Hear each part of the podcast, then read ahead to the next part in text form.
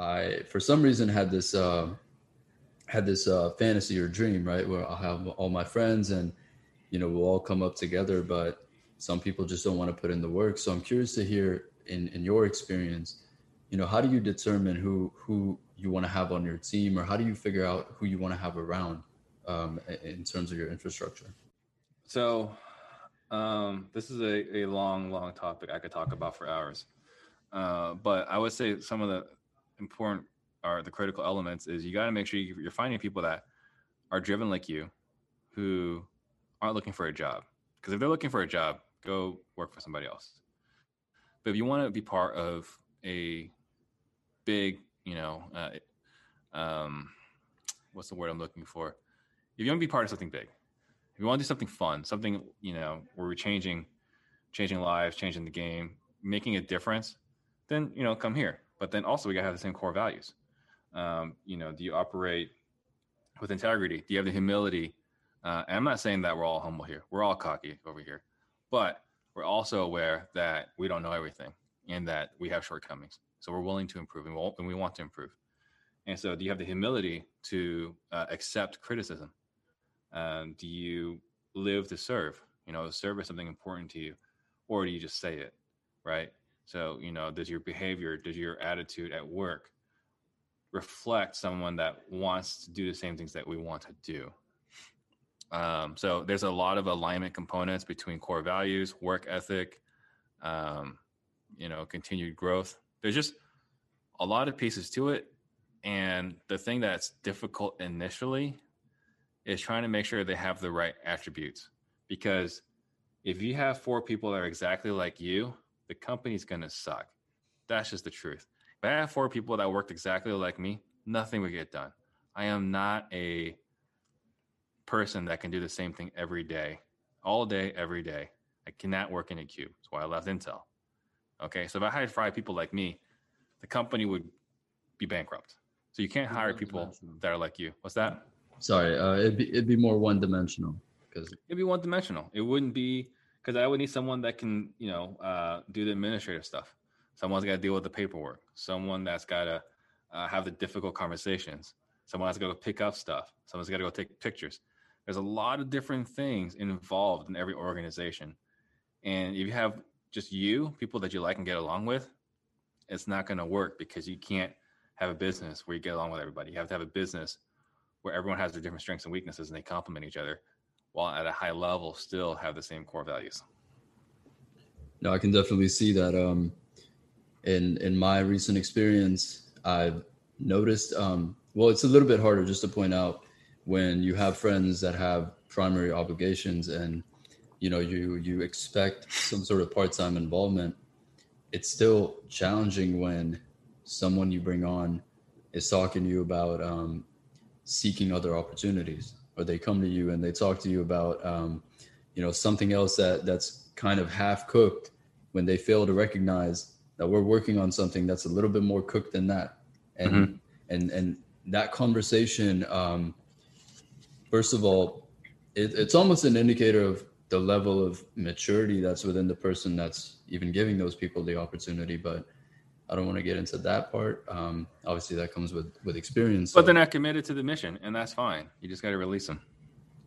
Right, and and it's not always easy, but um, you know, especially if you're friends. But that's just part of the game. I'm sure you've. It's hard. A lot of friends. It'll always be hard, but you have to do it because you don't run a charity. True, I like that. Um, let's talk about the transition from Intel to pursuing your own thing. Mm-hmm was that a challenge for you or did you have some sort of a trajectory already mapped out when you were at intel when you were planning the move or was it kind of sure. Like, so when i was at intel i never i always knew i was never going to stay there. I just knew that. So my plan was i was going to work there for seven years because that's how long it takes for the gold handcuffs to come off. I was going to work there for seven years. I was going to marry someone with life uh, with health insurance. So someone someone's got benefits. And then i was going to do my own thing and doing my own thing probably was going to be as a contractor because at, in engineering, as an independent contractor, you generally make about 50 to 80% more than you do as a W 2. So that was my plan. It was either that or start my own business. And I always was entrepreneurial in nature. Uh, as a kid, I sold candy at school, you know. Um, in high school, I sold test answers. So uh, I, I, was I always had an entrepreneurial spirit, and so um, I always knew I was going to leave. So that wasn't a challenge. And when I happened upon real estate, it was not a difficult decision. As a matter of fact, I only have one person who supported my decision. Everyone else said I was crazy. So, you know, it was not it was not a tough decision. For, It was a tough like for like I don't know two days, but it wasn't like life wrenching for long periods of time because at the time I was single. I had a girlfriend who's my, who's not my wife, um, but literally had no responsibilities. I had my mortgage. That was it. Right. So it was not too difficult of a choice. Did you um, feel prepared, or was it something you decided to do and then roll with? Um, just kind of learn along the way.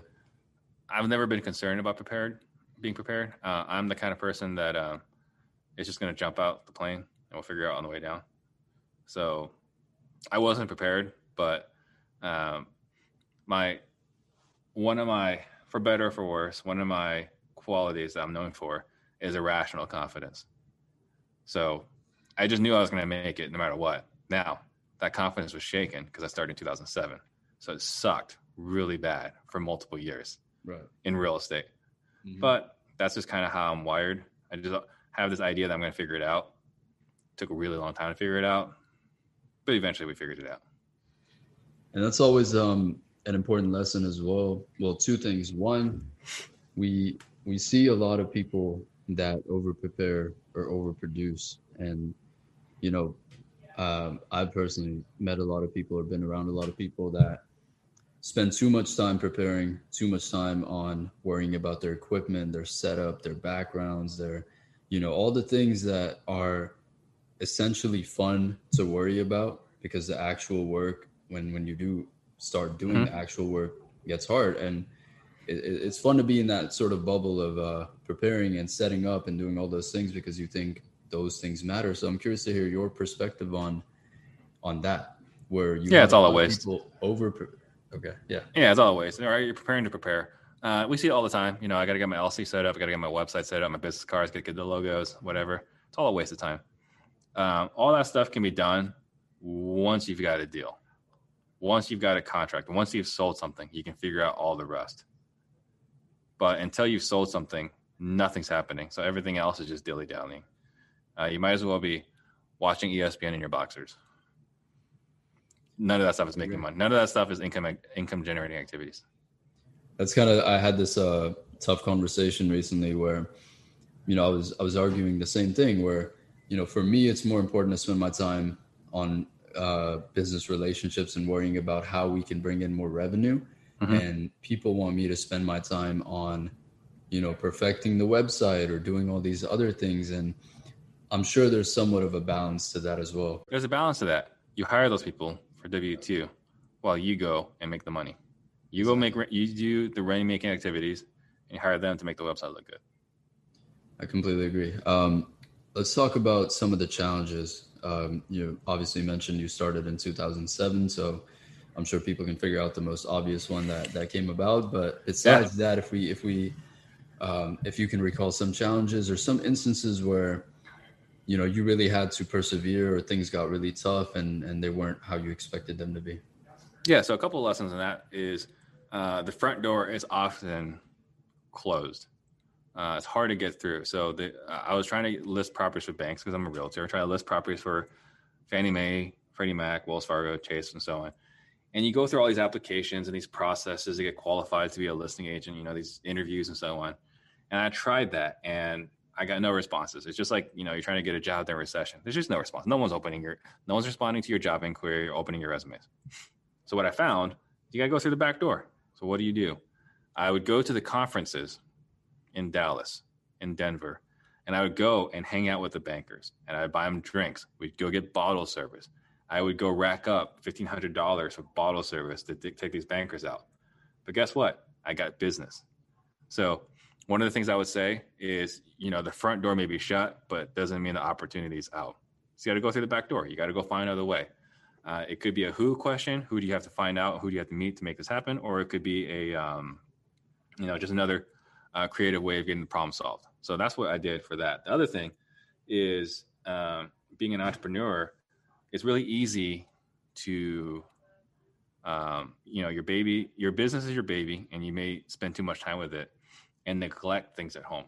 And so, uh, as you're starting your business up, if you've got a significant other, whether a longtime girlfriend and uh, fiance or spouse, it's just you got to be intentional to spend time with. You got to set aside time block time to spend with your partner, because if you don't, um, Parkinson's law says that you will eat into that time with your business. You'll be distracted, and I don't know anyone super super successful that doesn't have a super supportive spouse.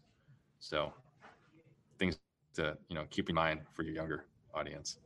Gotcha. Um, regarding the first point about finding a way, or you know the backdoor analogy that you referred to, what are some elements that you have to have, or what are some skills that you have to have to make sure those interactions don't go to waste or those opportunities don't slip by you? I mean, I think just grit, persistence, and then the, the problem solving. You know, I I just wasn't gonna take no for an answer. I was gonna find my way. I didn't know what the way was, but I was gonna find the solution. So I think just not taking no for an answer is really what you have to do. If we talk know. in the micro sense of uh, you know, let's say an example of an interaction, what are some um, you know, an example would example could be maybe expressing humility or approaching the situation with value proponents, uh, kind of mm-hmm. showing that this is what I can do for you. If you can just describe one of those instances, just so someone has somewhat of a roadmap to go go go uh, or look at. Well, I can say, you know, I get messages all the time. You know, hey, you know, can you help me out? Can I give you a call? Can I pick your brain? And I can tell you the answer is always no. Um, just I, I, it's not that I don't want to. I love to. Uh, with the demands of my time, I honestly cannot. And so I don't say no though. I just send them to a checkout page where they have to pay to talk to me. So that's my way of saying no. And if someone will pay a thousand dollars to talk to me for an hour, then I will talk to them for an hour. But generally speaking, someone looks at a thousand dollars for an hour, is like, I'm not going to do that. It's like, okay, great. So now I haven't hurt anyone's feelings by telling them no. Um, uh, but if someone to say, hey, Steve, you know, I've got this opportunity uh, where I think you know we, we can both, you know, we can flip this house together. I think it's a really good deal. Okay, that's something that now you've got my attention. But if the question is like, you know, can you help me with this? The answer is usually an unread message. And so I think your, your question about leading with value, I think is really important. You got to find ways so you can help somebody, you know, find out what your mentor needs, someone they're trying to get a hold of, someone you're trying to reach, find out what they need and then see how you can help. That's awesome. Um, definitely appreciate your time. I, you know, enjoy these conversations and I'm sure a lot of people will find value in this. Please let the people know where they can find you on Instagram and what the website is and, and anything else. Sure. So if someone wants to get a hold of me, the best way is Instagram at steve.trang, S-T-E dot T-R-A-N-G. Um, if someone wants to check out our sales training, uh, you just got to go to disruptors.com, D-I-S-R-U-P-T-O-R-S.com slash max, M-A-X. And from there, you can find our sales training uh, program. Uh, like I said, we're training the top investors in the country, guys that are doing 20 plus wholesale deals a month. I'm training their organization on how to be more effective on the on the phones. So if you guys want to get better, at sales. We we basically engineered how to be better at sales.